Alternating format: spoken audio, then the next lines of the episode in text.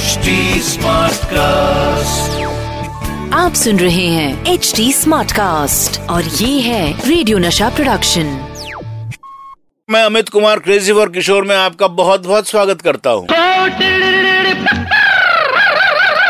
ये है crazy for किशोर। आज मैं आपको बताऊँगा क्यों प्राण साहब ने एक एक्शन सीन के दौरान बाबा को सच में मुक्का मार दिया। जाने माने कैरेक्टर आर्टिस्ट और विलन केन सिंह से बाबा ने ऐसा क्या करवाया जो सिंह साहब के कंफर्ट जोन से बिल्कुल बाहर था? और किस तरह की थी सुपरस्टार राजेश खन्ना और बाबा की पहली मुलाकात? किशोर कुमार का शो है तो ढेर सारी मस्ती भरी बातें तो होंगी। सुनते रहिए हमारा ये show crazy for Kishore, Amit Kumar के साथ। दोस्तों, बाबा के मस्त मौला बिहेवियर के वजह से कई बार उनके साथ सेट पर इंटेंस सीन करने में बड़ी प्रॉब्लम होती थी। बाबा तो नेचर से ही हंसमुख मजाकिया थे। अब एक बार बाबा फ़िल्म पहली झलक के एक सीन कर रहे थे। इस सीन में प्राण साहब को बाबा के पेट में मुक्का मारना था। बजाय इसके कि बाबा उफ करे, वो हर शॉट में हंस देते थे।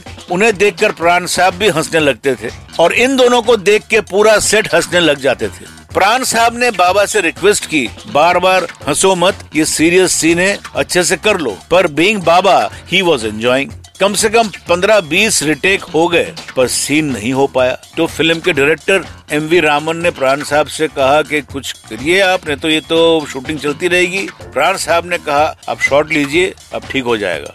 जैसे ही डायरेक्टर ने एक्शन बोला, प्राण साहब ने फिल्मी मुक्के की जगह हल्के से सही में मुक्का मार दिया धाड़ से। बाबा उमर गया, कहते हुए चिल्लाए, और इसी तरह डायरेक्टर को शॉट मिल पाया। प्राण साहब शॉट होने के बाद खूब हंसे और बाबा पेट पकड़कर मुस्कुराते रहे। भाई, प्राण साहब जैसे कलाकार, जिन्होंने हिंदी सिनेमा में इतने बेहतरीन कैरेक्टर्स किए, उन्हें मेरी तरफ़ से नमन। फ़िल्मों में कैरेक्टर आर्टिस्ट और विलन को क्या आपने कभी नाचते गाते देखा है?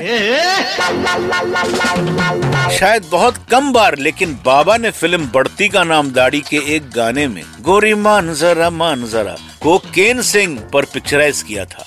इस गीत के पीछे भी एक बेहद इंटरेस्टिंग कहानी है। हुआ यूँ कि जब ये गाना बाबा ने केन सिंह के लिए कंपोज किया और खुद गाया तो ऐसा लगा कि केन सिंह जी खुद गा रहे हैं। और ये गाना केन सिंह के करियर का शायद पहला गाना होगा जो उन पर पिक्चराइज हुआ। तो ऐसे थे बाबा हमेशा स्टीरियोटाइप को तोड़ते और अपनी गट फीलिंग को फॉलो करते। वैसे तो बाबा ने देवानंद, अमिताभ बच्चन और भी बहुत से सुपरस्टार्स के लिए अपनी आवाज़ दी है, लेकिन राजेश खन्ना के साथ उनकी ट्यूनिंग अलग ही लेवल पे रही है। आप लोगों को जानकर हैरानी होगी, बाबा ने राजेश खन्ना के लिए 91 फ़िल्मों में गाना गाया है, जो अपने आप में एक रिकॉर्ड है। पर राजेश खन्ना जब पहली बार बाबा से मिले थे तो उन्होंने कभी नहीं सोचा होगा कि उनकी और बाबा की जोड़ी इतनी सुपरहिट रहेगी। बाबा और राजेश खन्ना के गानों की तरह उनकी पहली मुलाकात भी किसी सुपरहिट इंसिडेंट से कम नहीं थी। हुआ यूँ कि फ़िल्म आराधना के गानों के लिए फ़िल्म के प्रोड्यूसर, डायरेक्टर शक्ति सामंत ने बाबा को अप्रोच किया। बाबा ने उनसे पूछा कि वो किसके लिए गाना गा रहे हैं। इस पर शक्ति साहब ने जवाब दिया, राजेश खन्ना नया लड़का है होनहार है। बाबा ने कहा कि वो राजेश खन्ना से मिलना चाहते हैं। राजेश खन्ना बाबा से मिलने घर आए तो बाबा ने उनसे पहले ऐसे ही दो चार बातें की, फिर सीधा पूछ लिया कि फ़िल्मों में काम करना क्यों चाहते हो? इस पर राजेश खन्ना का जवाब था कि वो फ़िल्मों के थ्रू लोगों को एंटरटेन करना चाहते हैं। तब जाके लगभग आधे घंटे की बातचीत के बाद बाबा ने उनसे चाय का पूछा। राजेश खन्ना को बाबा का ये बिहेवियर थोड़ा अजीब सा लगा।